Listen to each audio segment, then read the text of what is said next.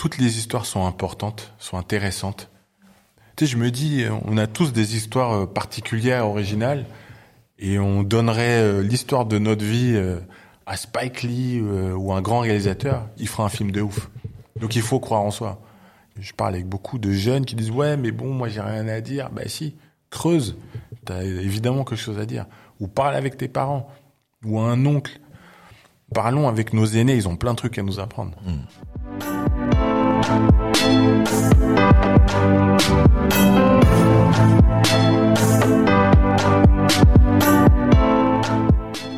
P, The Builder, c'est le podcast de la construction.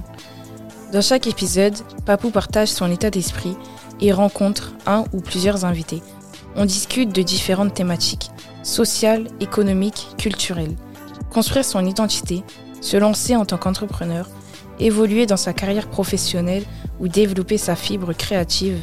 P, The Builder, c'est un podcast pour inspirer, dialoguer et, surtout construire ensemble.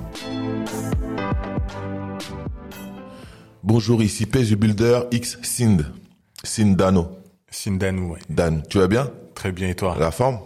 Ça va, on est là. Les activités? On se bat, on cherche l'argent au microscope.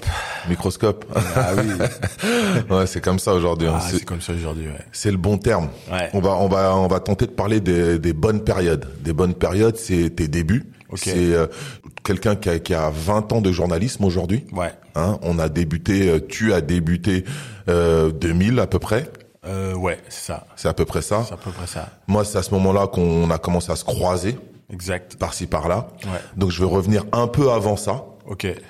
D'où viens-tu? Je, mes parents viennent du Congo-Kinshasa. Mm. Moi, je suis né en Belgique et j'ai euh, grandi en Belgique, fait mes études en Belgique et je suis arrivé à Paris parce que je voulais être journaliste rap Dès le départ? dès le départ. Enfin, je voulais être journaliste au début dans la politique. Et donc, j'ai fait des études de, de journalisme. Après deux ans, euh, je me suis dit, euh, pff, la politique, c'est pas mon truc. Donc, je me suis plus concentré sur le côté culturel. Et j'ai fait un mémoire sur le magazine L'Affiche à l'époque. À l'époque? Ouais. Ah non, ça j'avais pas vu. J'ai pas bien trouvé, j'ai pas bien fouillé.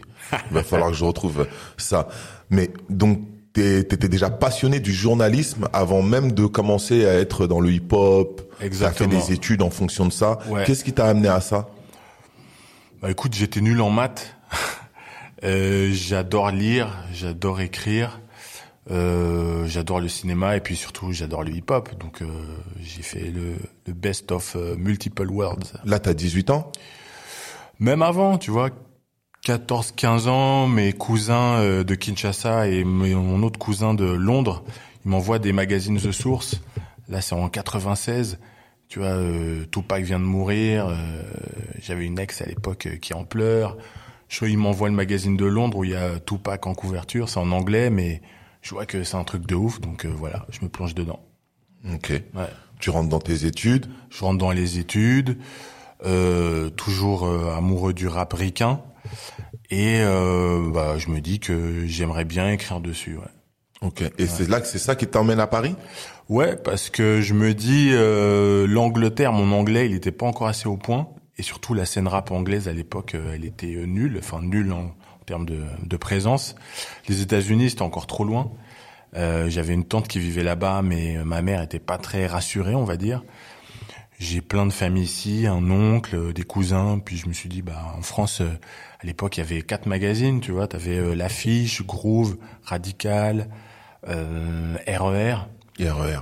Euh, et puis surtout, bah, t'avais la scène rap euh, 95-94, ça commençait à vraiment prendre, tu vois. Mm. T'avais euh, la Clica euh, un peu avant, euh, boule de beat de boule, etc. Donc je me suis dit, ok, bah, ce sera Paris. Ça sera Paris. Ouais.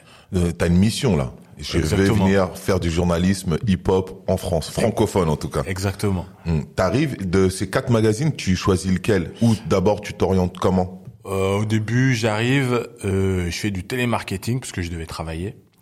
Je fais du télétravail, enfin télémarketing, télétravail à l'époque ça n'existait pas, je pense. Télémarketing, je travaille à la banque Crédit Agricole, euh, Sofinco, et mon cousin me présente quelqu'un qui connaît quelqu'un à Sarcelles qui veut monter un site de rap. Et à l'époque, tu vois, les sites, c'était vraiment le début. Euh, T'avais un site euh, américain de Russell Simmons qui s'appelait euh, 360.com. Et même euh, derrière les magazines euh, de The Source, t'avais quand même trois, quatre sites, mais c'était vite fait. Et je me disais, ce serait bien qu'il y ait un site où il y aurait tout concentré, des articles, de la vidéo, etc. Et je rencontre ce gars, euh, un mec de Sarcelles, méga speed. On parle toute la nuit et il me dit tout ce que j'avais en tête. Truc de ouf. Je veux faire un site, je veux mettre des castings de filles, je veux des vraies interviews filmées, euh, je veux mettre des clips, machin. Je dis bah mortel, let's go. Et donc euh, je dis à mon oncle, euh, je vivais chez lui euh, dans le 92, il me dit, euh, je lui dis bah là, euh, je vais aller dans le 95 à Sarcelles, je vais monter un site avec un gars. Il m'a dit bah vas-y, un bon voyage. Bon voyage.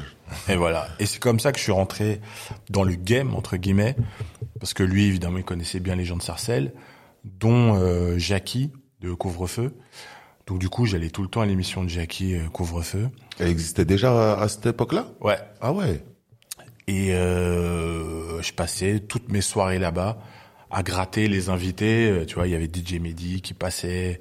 Euh, je, donc je faisais déjà les interviews de Jackie. Je crois que j'ai au moins 122 interviews de Jackie, de Lordissa, euh, DJ Cream euh, et euh, le dernier j'ai oublié. Bref, et surtout les artistes qui passaient. Donc euh, déjà moi je découvre Skyrock, alors que j'écoutais Skyrock comme tout le monde.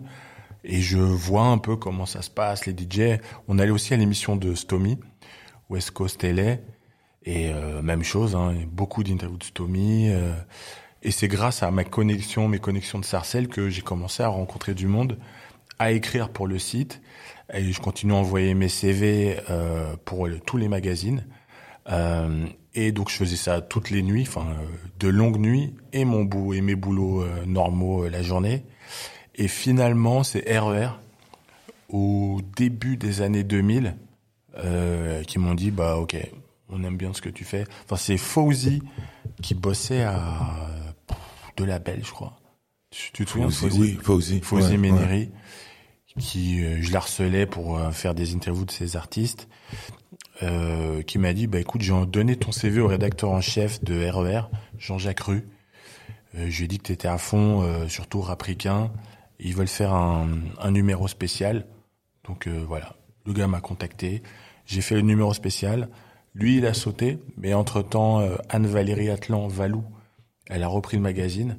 J'ai fait un entretien, elle m'a pris et c'est parti. Et c'est parti. Et j'ai commencé à RER. Mais t'avais déjà une écriture? T'avais déjà ta plume ou t'étais encore en train de te fabriquer toi-même?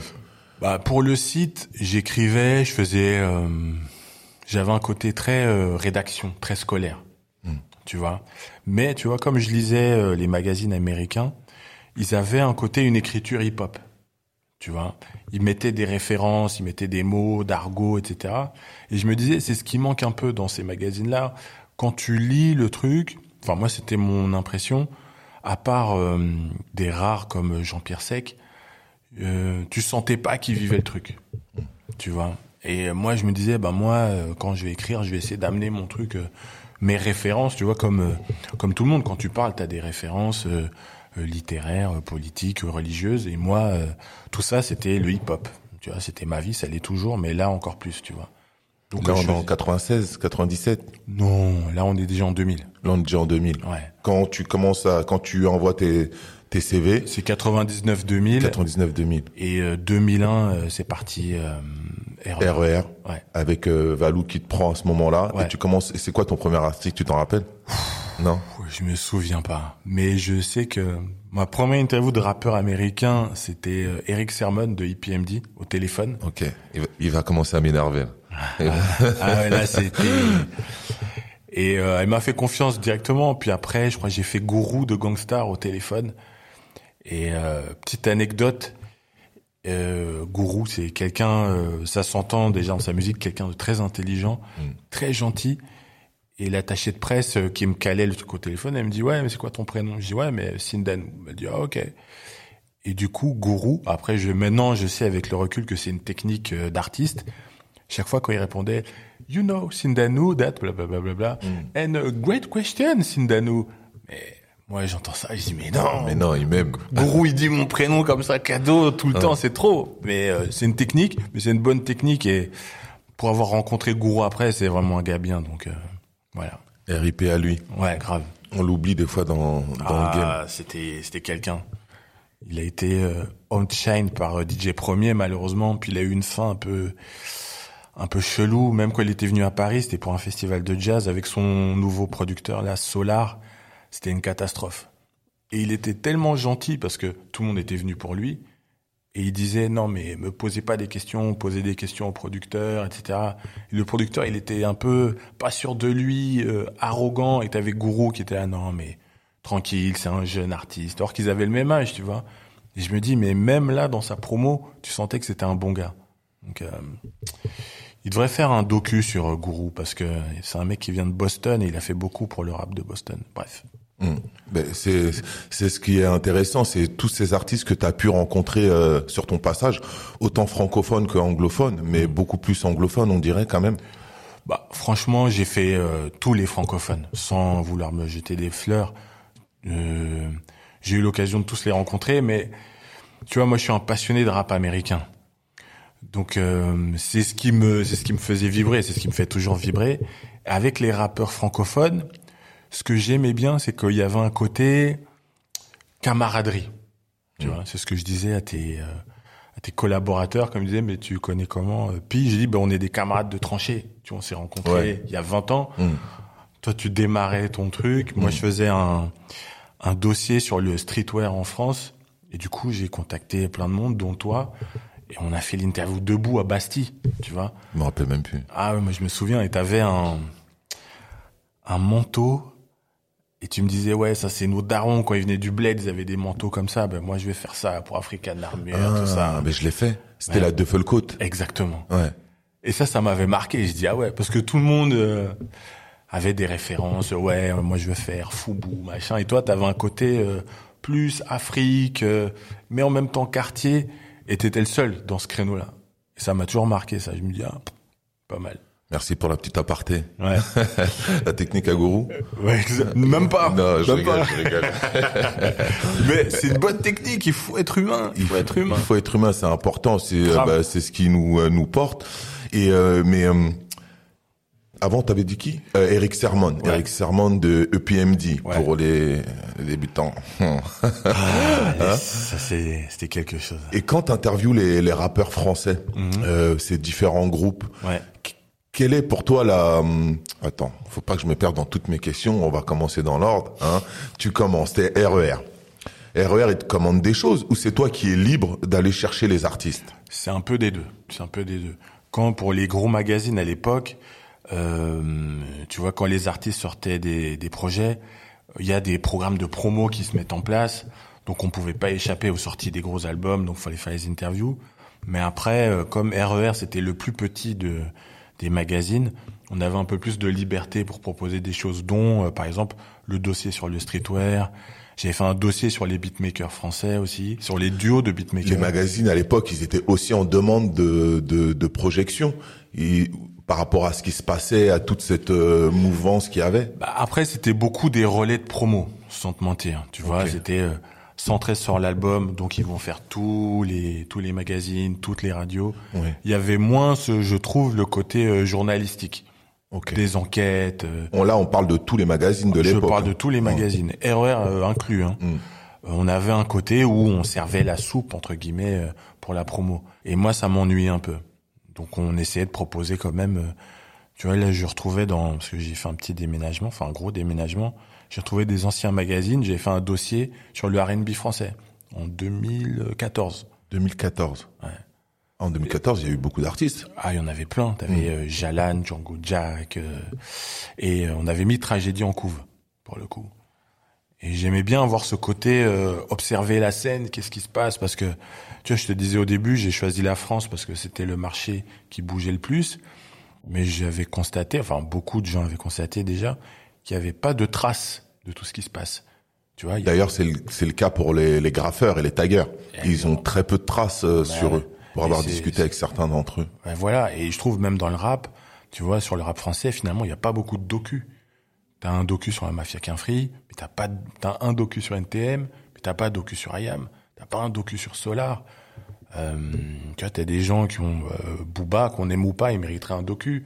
La Clica, Un gars comme Zoxy, je suis sûr qu'il a des histoires incroyables à raconter. Hmm. Bon, maintenant, tu as des gars comme Manuké, ils font enfin des livres, mais il faut plus que ça. Enfin des livres. La Ouais. précision elle est importante parce que justement c'est on est demandeur bien de, sûr. de tous ces acteurs qu'on qu'on qu'on fait des choses. Ouais. Euh, comment il s'appelle? Il y a un autre euh, de non c'est pas avec Lika. Mais j'ai oublié son nom mais qui a écrit aussi. Euh, Time Bomb. Ah oui, euh, Kamal. Kamal aussi il a écrit Ouais. son bouquin. Mais il faudrait euh, que, faut- on devrait avoir des livres sur tout ça, des traces, parce que tu vois, on a tendance, euh, moi le premier, à taper sur nos jeunes frères, euh, dire ah oui, mais le rap avant c'était mieux, vous les petits vous connaissez rien. Mais si maintenant un petit vient nous voir et dit bah ok, je vais chercher où? Je vais chercher où l'histoire de la mafia Quinfri Je vais chercher où l'histoire de la clica? À part lui donner euh, trois quatre mixtapes, on n'a rien, tu vois. Et tous les gens euh, qu'on a côtoyés, quelqu'un comme Lordissa, je suis sûr qu'il a plein d'histoires incroyables à raconter. Tu vois? Donc euh, voilà. Par exemple, le Secteur A. Il faut un docu sur le Secteur A, c'est pas possible. C'est vrai. Je suis tout à fait d'accord. Tu vois? Donc euh, Tu t'en occupes? Tu ça t'intéresse? Ou c'est gros euh, à porter? euh, c'est gros à porter, mais ça m'intéresse. Si je peux collaborer d'une manière ou d'une autre, je le ferai vraiment avec plaisir. Ok. Là, tu es toujours chez RER.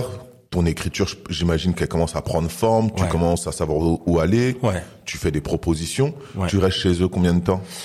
Euh, le magazine s'arrête euh, après trois ans. Euh, du coup, le, mon ancien rédacteur en chef, il est débauché par euh, l'ancien rédacteur en chef de Groove qui veut monter un magazine qui s'appelle Rap Mag.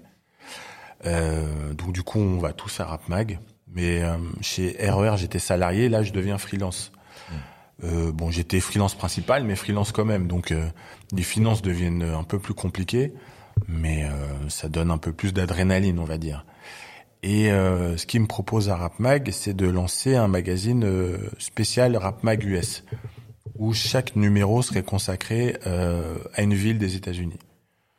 Donc, bah, moi évidemment, j'aurais proposé New York. Donc, j'ai fait New York. Et le deal, c'était, il me paye le billet, il me paye euh, l'hôtel, euh, le photographe et moi, et on doit ramener 80% du magazine. Hmm, C'est comme ça que tu faisais. Ouais. On se demandait comment tu faisais. Pourquoi il est tout le temps au tête, lui, en train de ramener les gens, là? Et c'est là, Mob Deep, c'est là... Exactement. Mais euh, c'était super dur. C'était super dur. De les rencontrer? De les intercepter, de les rencontrer, de faire mon travail. C'était non officieux? Bah, en fait, moi, je leur disais euh, hello, I'm a French journalist, mais bon, les Ricains, ils sont comme les Français. Si c'est pas de leur pays, ils s'en foutent, tu vois. Mm. Donc, euh, il faut charbonner, charbonner. À l'époque, c'était par MySpace. Donc, euh, je remplissais le même truc et j'envoyais, j'envoyais, j'envoyais, j'envoyais avant de partir. Les derniers voyages, j'avais une stratégie. J'essayais de capter euh, le la radio hip-hop du coin ou le magazine euh, du coin, qui eux après me donnaient tous leurs contacts, tu vois. Mais ça m'a permis d'aller à Nouvelle-Orléans, Atlanta, euh, Los Angeles deux trois fois, euh, New York. J'ai fait un spécial Harlem, spécial Queens. Euh, voilà, c'est déjà pas mal. Oui, c'est c'est déjà pas mal. Ouais. Et, hum, euh, et euh, tous ces artistes ou ces, ces- ces- ce fonctionnement-là, Ouais. qu'est-ce que t'as, qu'est-ce, comment tu les as ressentis par rapport à ce qui se passe en France à la même époque? Euh, Ils sont plus professionnels, ils, Ah, sont ouais. ils sont comme nous en vérité, on se fait beaucoup de films sur eux. C'est un peu des deux. Il y a le côté, ils sont comme nous. Tu vois, on est tous des noirs ou tous venant de quartiers pauvres. Donc, euh, tu vois, par exemple, je faisais une interview d'un rappeur, euh, un gars de LA. Et euh, avant, j'avais rencontré le responsable de la radio num- number one de LA. Et le gars me disait oui, on parle, on passe pas des indés parce que on n'a pas beaucoup d'appels pour ces artistes, etc. C'était en, on va dire 2010. Tu vois, à l'époque, il y avait pas encore Kendrick qui avait pété, donc LA, ils étaient un peu dans le creux. Tu vois, non, plutôt 2008. Et donc, je rencontre ce rappeur de LA, un rappeur indé qui s'appelle Damani, avec qui je suis toujours en contact d'ailleurs. Et donc je lui dis ouais le parce que il me dit oui nous on passe pas à la radio c'est dur. Il passe que les mecs d'Atlanta il passe que du Lil Jon ça nous saoule nous c'est LA blablabla. Je dis ouais mais le gars m'a dit que il reçoit pas d'appels et de demandes. Il m'a dit mais gars je sais que t'es français mais on est les mêmes. Toi t'as déjà appelé une radio pour écouter un truc? Je dis non jamais. Il dit bah voilà. Et c'est ce genre de truc où tu sais qu'on est les mêmes. Mais de l'autre, ils ont un côté professionnel. Parce que, bah, après, les États-Unis, tu vois, c'est le pays de, c'est l'entertainment. De n'importe quel petit rappeur qui avait euh, quatre petits CD gravés, avant l'interview, il se met en mode superstar lunettes de soleil, il parle, il fait des grands mouvements, tu vois. J'ai un concept, euh, je j'aspire le flot des gens et quand je le recrache, ça devient du crack qui brûle les yeux. T'es là, waouh. et t'as tous ces potes derrière qui sont là, ouais, ouais. Et le truc, c'est que c'est le pays de l'entertainment et c'est le pays du rêve américain. Donc ils ont pas ce côté haineux euh, où euh, tu vois ici quand quelqu'un rêve on lui dit mais gars arrête. Calme-toi. Calme-toi. C'est seulement maintenant tu vois nos petits frères ils peuvent dire je peux être joueur de foot. Mais toi et moi on sait que à notre époque dire jouer au foot même c'était un rêve mm. tu vois. Or que eux depuis toujours il y a ce truc. On entretient le rêve. Donc quand ils voient quelqu'un péter ils disent bah c'est cool. C'est cool pour lui mais moi je serai le prochain. Je serai le prochain. Et ils ont ce truc du coup quand il fait son interview avec toi et il te dit, là, tu fais l'interview d'une star, tu le sais même pas, et t'inquiète, dans cinq ans, tu reviendras, et je serai big, machin. Et j'en ai fait plein, où c'est jamais arrivé. Mais il y en a quelques-uns où, en effet, qu'à cinq ans après, les mecs, c'était des stars. Tu vois, par exemple, Nipsey seul, je l'ai rencontré, il venait à peine de signer. Mais il était déjà en mode, oui, moi, je suis focus, je suis un businessman, je fais ci, je fais ça, et un jour, je serai big, je serai au niveau de Jay, machin je me disais bon bah vas-y poto, hein, on va voir. Force à toi. Mm. Et il y arrivait. Mm. Il y a une vraie différence de dans le développement personnel alors par rapport à la francophonie. Exactement. Mm. Mais ça c'est vraiment culturel. C'est culturel. C'est culturel. Et je pense que c'est euh, un mauvais côté qu'on a pris de la France. Tu vois, on est des Africains et euh, nos parents, nos oncles, nos tantes qui sont arrivés ici, ils n'avaient pas Google Maps pour se dire bon bah je vais aller à Vitry ou je vais aller. Euh, ils sont venus comme ça à l'aventure parce qu'ils avaient mm. la foi, mm. ils avaient l'énergie. Mm. Et nous, on n'a pas pris ça chez eux. Après, bon, euh, la vie leur a mis des coups. C'est pour ça qu'eux aussi, ils ont courbé les chines. Mais à l'origine, euh, tu vois, en 1950 ou 60, dire je vais en France, c'est un délire. Tu vois? Moi, pour le coup, j'étais en Belgique. Juste aller en France, pour moi, c'était un délire. Mmh. Or que je, je prenais le train 1h20. Mmh. Et j'ai même pas tenté l'Angleterre, j'ai même pas tenté les States. Et c'était les années 90. Mais eux, euh, avec moins de connaissances que moi, moins de relations, ils ont dit, c'est pas grave, j'y vais. Je connais pas la langue, je connais personne et j'y vais. On va tenter le coup. On va tenter le coup. Et ils ont cette énergie. Et les Noirs américains, ils ont cette énergie. Tu vois. Et c'est ça que j'aime beaucoup chez eux. Ouais. Euh, par rapport au rappeur français que tu vas interviewer, qui a le, même type d'histoire, par exemple, qui ne se fait pas jouer à la radio, mm. euh, et il va avoir le même genre de réaction?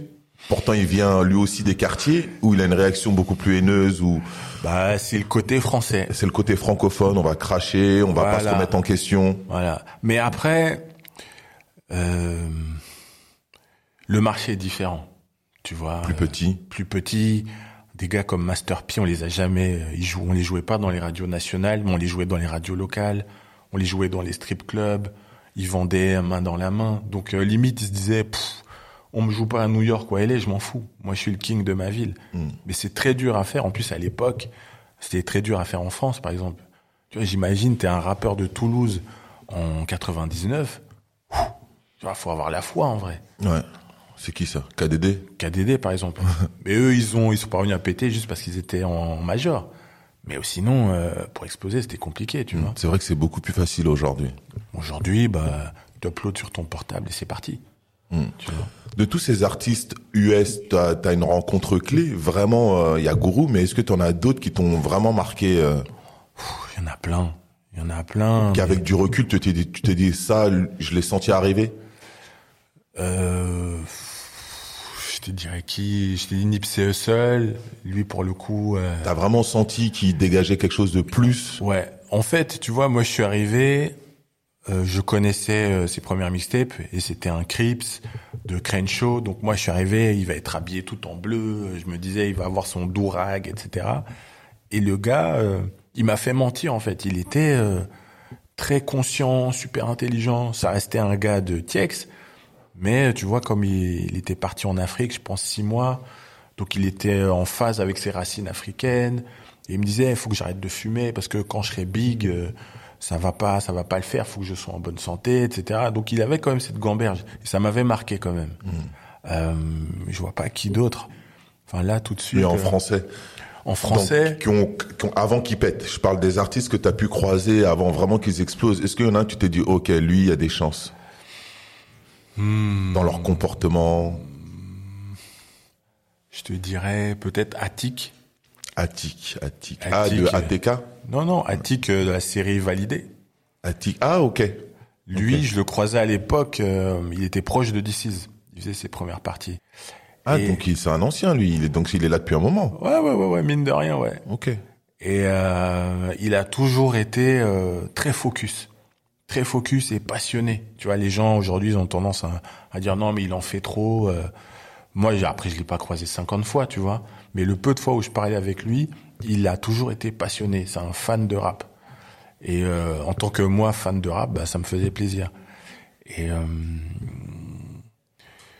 enfin, j'en ai pas beaucoup croisé qui étaient petits, qui ont explosé, mais beaucoup, je sentais que c'était des stars. Par exemple, Rof, euh, que beaucoup de gens critiquent, euh, avec raison ou pas, ça c'est leur, euh, c'est leur problème.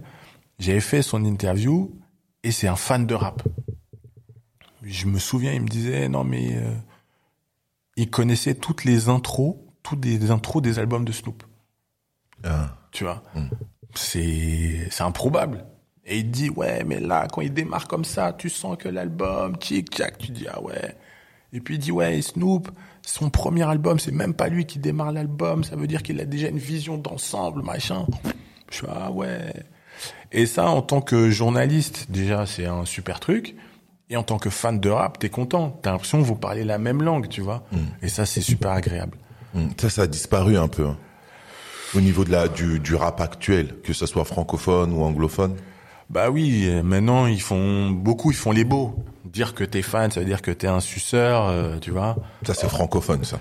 Même au States, Même au State même au States, t'en as beaucoup, ils font les beaux. Ok. Or que être fan de rap, ça veut dire que déjà tu sais de quoi tu parles. Hmm. On pourrait plus interviewer euh, le. Tu pourrais plus parler d'un album.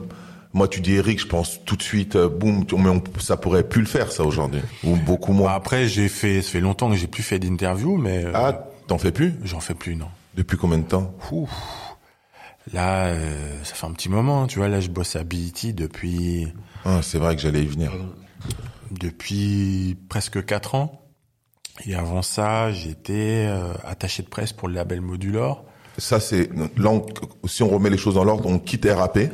On quitte Rap Mag. Je bosse à Bouscapé. Ok. Tu bosses aussi avec Bouscapé. Je bosse avec Bouscapé. Très bien. Ouais, Il y a une grosse expérience là-bas. ouais. Euh, là, euh, bah, je me replonge dans le rap français grâce à eux, tu vois.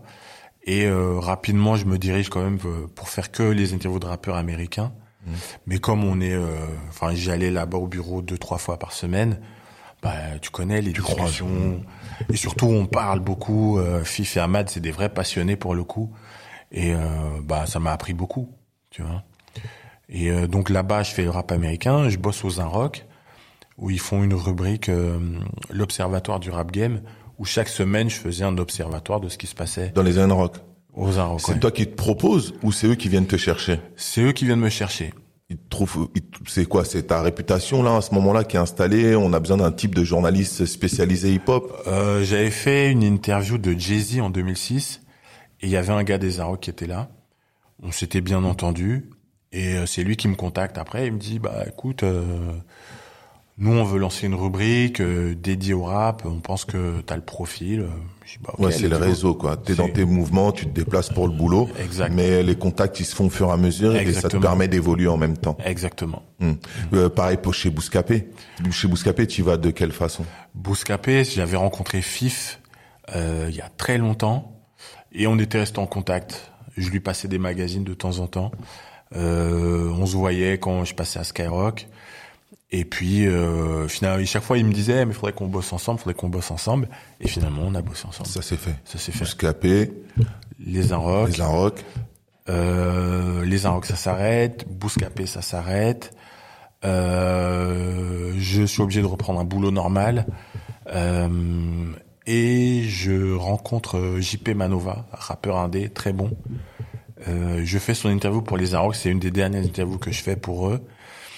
Et on s'entend bien, puis il me dit, bah moi je bosse pour, enfin je suis artiste du label Modulor, euh, il cherche un attaché de presse, euh, si ça te dit, euh, on y va. Moi j'avais jamais été attaché de presse, je fais l'entretien avec les deux boss, ça se passe bien, et c'est parti. Donc euh, j'ai été attaché de presse pendant plus ou moins un an. Le, ça consistait à quoi? Contacter les médias euh, pour euh, que les artistes soient mis en avant, c'est très très très dur. C'est ouais très dur. Ah ouais, c'est pénible. De, de faire accepter les artistes Ouais. ou de les contacter tout simplement? De faire accepter les artistes, ben déjà même les contacter. Bon, moi j'étais journaliste, donc je connaissais la plupart des journalistes rap, mais le game entre temps avait changé. Tu vois, t'as beaucoup de petits blogs, petits sites euh, qui eux, bon, c'est normal, ils veulent se faire payer, donc t'envoies un email euh, dès qu'il n'y a pas d'argent dans le mail, ils te répondent même pas. Tu vois, moi euh, j'envoyais la première fois que j'ai envoyé des mails, ben, je m'attendais qu'il y ait des réponses et je disais mais attends, il y a un problème sur mon ordi là où la connexion, il n'y a pas de mail. Ils m'ont dit non, mais c'est normal, t'inquiète, personne calcule, faut relancer. Et donc j'ai appris l'ingrat euh, travail de attaché de presse. Tu dois harceler, euh, envoyer des mails, euh, les harceler à l'époque sur Facebook pour qu'ils répondent parce que bah les gars, ils sont sollicités de partout, tu vois. C'était les plus connus. Euh, bah les médias, euh, bah, tous, hein, Tous, du les Inrock, euh, Nova, euh, Combini, euh, tu vois. Donc euh, certains me répondaient parce que bon, on se connaissait un petit peu, mais ils m'ont répondu une fois, deux fois. Après, ils me disaient, poto, C'est bon. ça, ça va aller. Eh, mais là, tu sors complètement de, de ta passion. Ah là, oui. t'es hors passion. Là, t'es plus dans ton écriture. Plus du tout. Ouais. Plus du tout. Donc euh, très dur pour moi, très très dur. Euh, Tu compenses comment? Je me dis c'est pas grave, hein, faut manger. euh, puis j'ai quand même un pied dans l'artistique, euh, enfin plus ou moins. Mais euh, voilà, c'est la vie. Il faut faire, faut faire rentrer l'argent, tu vois. Ouais. Mais après, j'ai- à BET. en fait, oui, j'avais mon blog. Donc euh, depuis 2006, j'ai mon blog. C'est quoi ton blog? le black et la plume.com. Euh, j'avais lancé ce blog parce que je voulais montrer que je savais écrire sur autre chose que le rap. Donc j'ai fait quelques articles hors rap, puis le naturel est revenu et finalement c'est c'est devenu un blog de rap. Et Toujours d'actualité? Toujours d'actualité. T'écris toujours dessus? Ouais, ouais, ouais. Euh, là un peu moins, mais euh, bon, il est le dernier article, il date d'il y a quelques mois quand même, donc ça va. Et euh,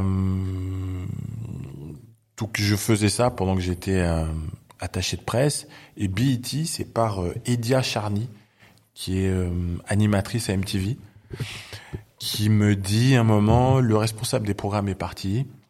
Moi, je te suis depuis longtemps, je trouve que tu as le profil idéal, envoie ton CV.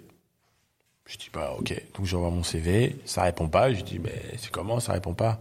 Elle me dit, non mais attends, je vais te mettre dans la boucle avec le big boss, elle me met dans la boucle, ils me disent que je dois passer euh, par les ressources humaines, donc je fais tout le truc, j'ai fait euh, quatre entretiens et puis euh, finalement ils m'ont pris.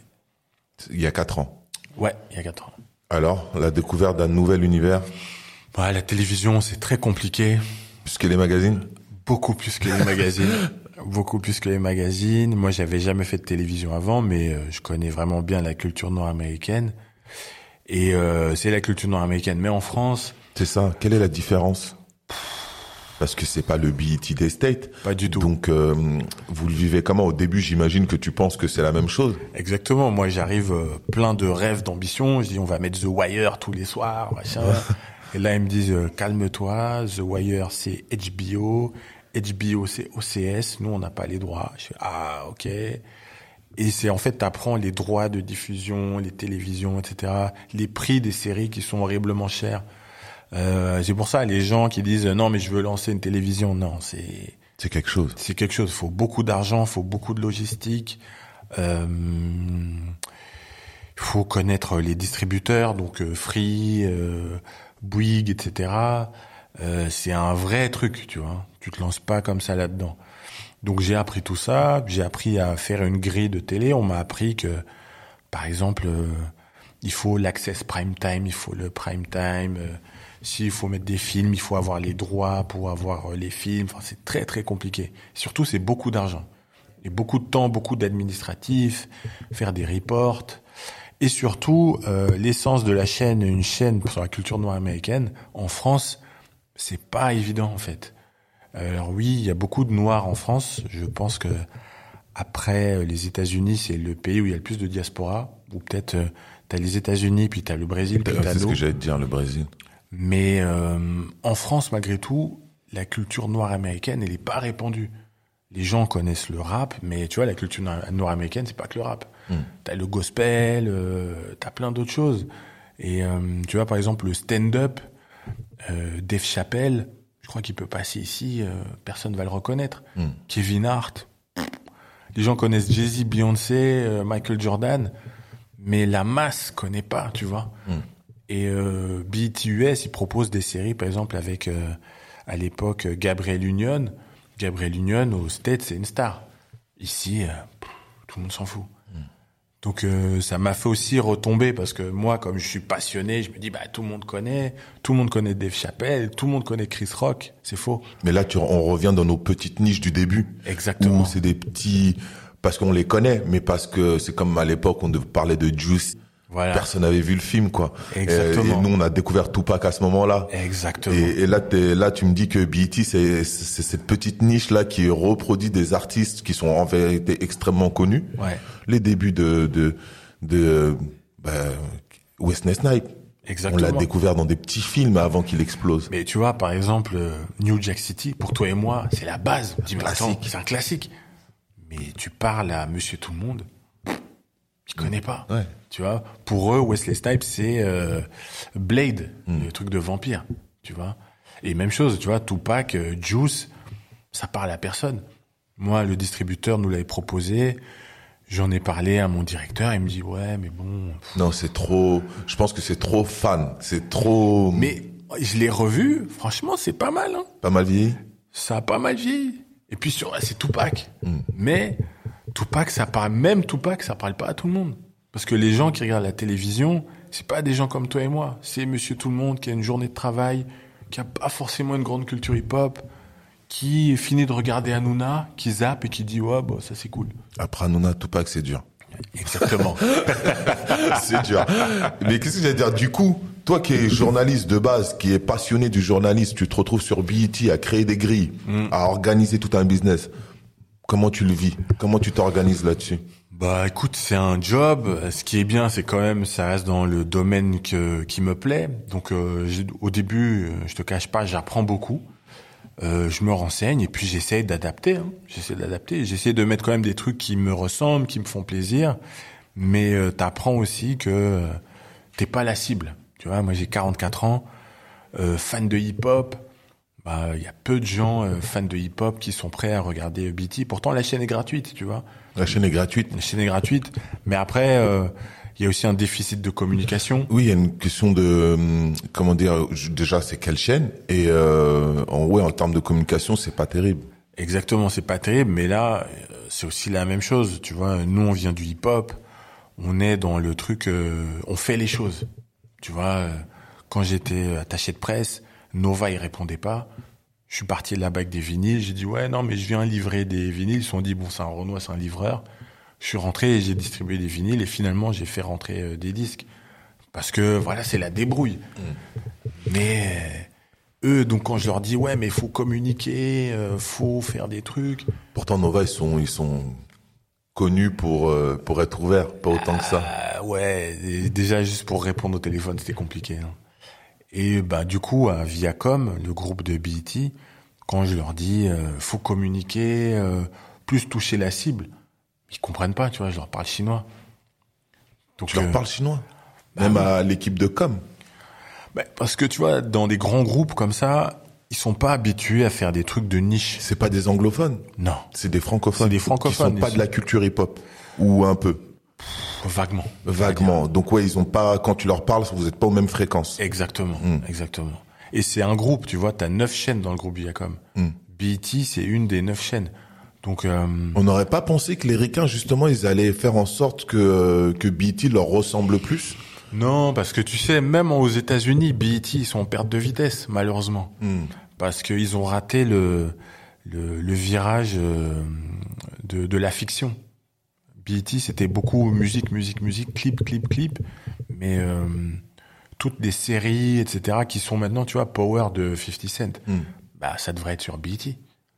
Mais euh, comme BET, euh, ils ont bégayé, tout le monde est parti, tu vois, Empire, c'est sur ABC, non sur Fox.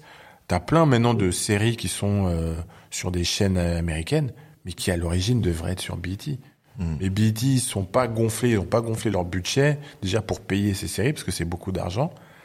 Et du coup, maintenant, ils essayent de se rattraper, mais ils ont un gros Un retard. gros retard. Ouais.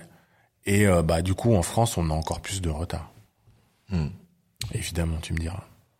Euh, Il y, a, il y a deux questions. Déjà, l'ère du papier Ouais. et l'ère du numérique. Mm. Toi, c'est quoi Comment tu fais ta transition? Bah, tu vois, moi, pour le coup, quand je suis arrivé ici, j'ai commencé par le numérique avec le site. Ah, directement. Ah bah Quand oui. tu t'es mis à travailler avec les sites, donc ouais. Avec le site, de, le truc de Sarcelles, c'était un site. Ouais. Tu vois, c'était fmusique.com, c'était un site. Donc c'était, j'ai bossé là-dedans avant de bosser pour le papier. Puis j'ai bossé pour le papier. Et puis quand j'ai rebossé avec Bouscapé et les Inrocks, j'ai dû me remettre à niveau. Tu vois, on avait des grandes discussions avec FIF. Tu sais, par exemple, c'était l'époque où Kanye West il sortait avec euh, comment elle s'appelle, euh, Amber Rose. Hmm.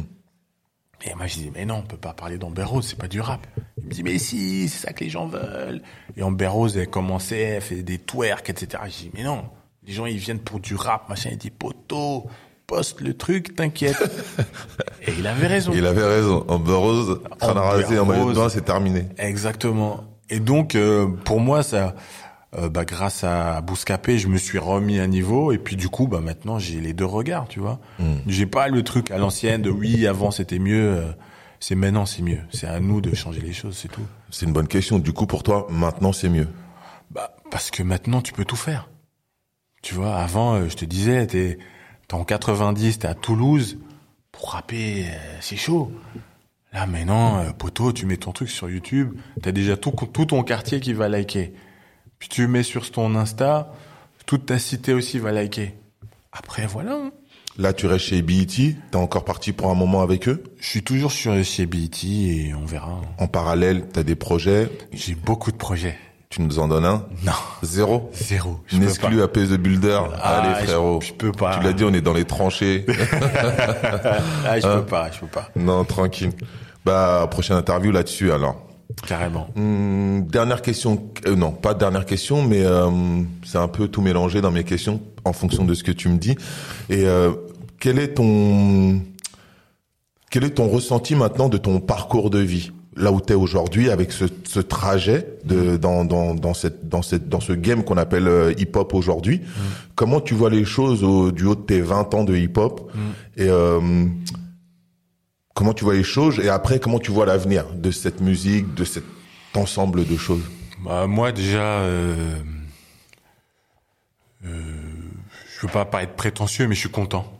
Je suis content d'avoir traversé tout ça, tu vois, et je suis content d'avoir sur recul sur plein de choses. Et euh, je suis content de pouvoir partager avec les plus jeunes, des euh, jeunes journalistes ou des jeunes artistes. Euh, après, sur l'avenir, euh, je pense que vu qu'ils ont les jeunes artistes ou les jeunes journalistes ou même jeunes entrepreneurs, ils ont plus d'outils pour faire les choses, mais moins passionné. moins passionnés, mais du coup, les plus passionnés, ils montent plus rapidement. Tu vois, euh, un gars comme Nekfeu, je suis pas grand fan de sa musique, mais c'est pour moi c'est un petit euh, qui rappe, il rappe dans les temps. Ses albums ils sont euh, carrés, ils sont sérieux, et juste en étant carré, sérieux, et pour le coup c'est un vrai passionné, Hum, Moi, j'aime beaucoup Nekfeu. eh ben il sort du lot Ouais. directement. Au niveau d'écriture, il est, pour moi, il est sorti du lot direct. Bah ouais, J'y ai pas cru forcément au début, Ouais. mais dès que j'ai tendu l'oreille, ouais. j'ai fait la différence tout de suite. Et euh, du coup, tu vois, quand tu écoutes ses albums, il arrive à faire plusieurs choses de l'ego trip, etc. Mais parce que, pour moi, il maîtrise les fondamentaux du rap.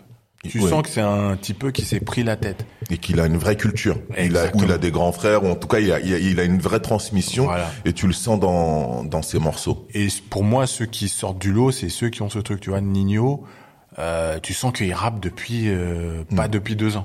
Ouais, tu sens qu'aussi il a une culture. Exactement. Et que t'as des grands frères qui ont dû lui prendre la tête. Oui, qu'il a écouté, il était assis dans les mêmes pièces qu'eux, et, Exactement. et il a appris. Et quoi. du coup, il sort du lot. Donc c'est pour ça que je suis confiant dans l'avenir. C'est les meilleurs qui vont sortir du lot. les meilleurs vont sortir du lot. Ouais. Et la différence entre aujourd'hui, à l'époque, on, on aurait pu dire que les, les artistes américains, ils nous toisaient plus, nous, les artistes français. Aujourd'hui, tu penses que c'est toujours le cas? Bah, après, tu vois, les Américains, ils sont, ils sont finalement comme les Français, parce que, tu vois, c'est seulement maintenant, par exemple, en France, que les artistes belges, ils arrivent un peu à se faire leur place. Mais pendant longtemps, voilà, euh, Ah, Il y en a pas mal maintenant. maintenant, il y a que ça. Enfin, Ouais. t'en as beaucoup. Ouais. Mais il y a encore dix ans, t'étais un rappeur belge, je suis arrivé ici, les gens, ils disaient, ah, laisse-nous tranquille. Calme-toi. Calme-toi. et tu vois, les artistes suisses, pourtant, ils sont talentueux, ils font des prods, machin, même chose. On leur dit, Pff, ça va aller. Ça va aller doucement. Et les Français, on est comme ça. Enfin, maintenant, je me considère comme Français, on est comme ça. Et les Américains, ils ont ce truc, mais eux, depuis plus longtemps. Pour eux, c'est le hip-hop, c'est nous. C'est eux, c'est euh, La source. c'est la source, c'est la base. Donc, on n'a rien à apprendre des autres. Mais, t'as vu, là, euh, ils commencent à tendre l'oreille vers l'Afrique. Ils commencent à tendre l'oreille euh, vers l'Angleterre.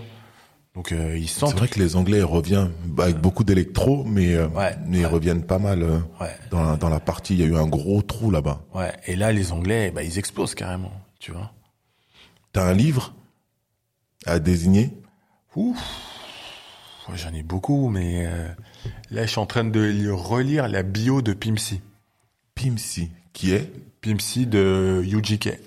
Le groupe. UGK. Si, Si, dans le titre euh, euh, Big Pimpin de Jay-Z. Hmm Les deux qui rappent avec lui, c'est UGK, rappeur de Houston. Ok. Super fort. Il a une biographie Ouais, hyper intéressante. Pff, tuerie. Tuerie. Je suis en train de la relire là. Ok. Hmm. Un film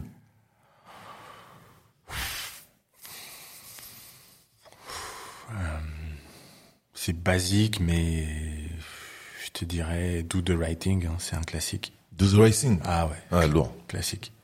Donne-en un deuxième, juste pour voir, comme ça. Ouais, toujours dans le classique. Moi, je suis très, très Spike Lee, hein. euh, Malcolm X, tuerie, incroyable. Hmm. Incroyable. the Racing, Malcolm X, Ouais, spécial Spike Lee. ouais, Cross Color pour le petit Remember. bah oui. Et ta transmission Qu'est-ce que tu transmettrais aux autres quand tu rentres dans une classe et que tu as envie de parler avec des jeunes ou des gens de quartier qui sont dans le hip-hop que tu sens passionnés Qu'est-ce que tu as envie de leur transmettre? Bah, leur, leur dire que euh, toutes les histoires sont importantes, sont intéressantes.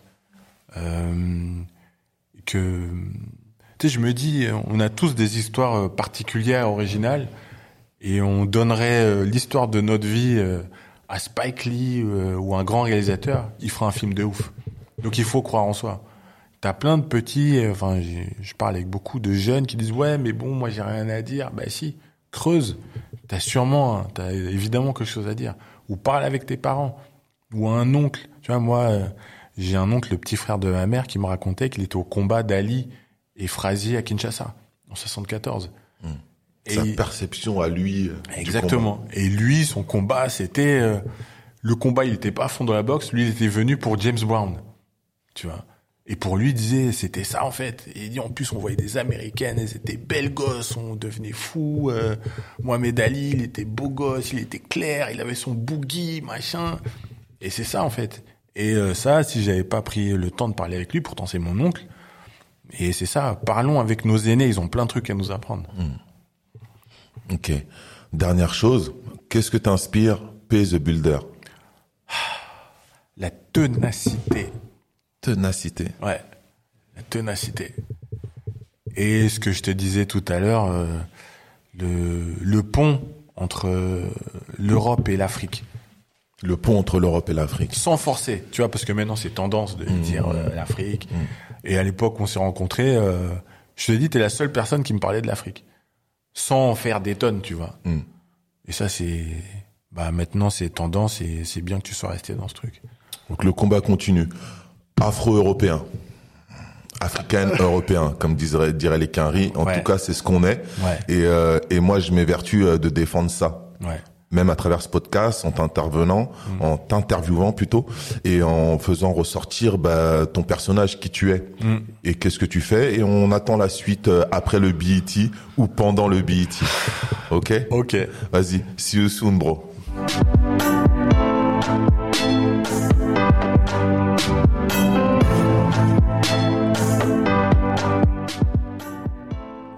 Je remercie les sponsors Lazinerie, Studio Majorel, Teddy Bob, Vibe Optique et African Armure, ainsi que la musique de Debrobit du Mali.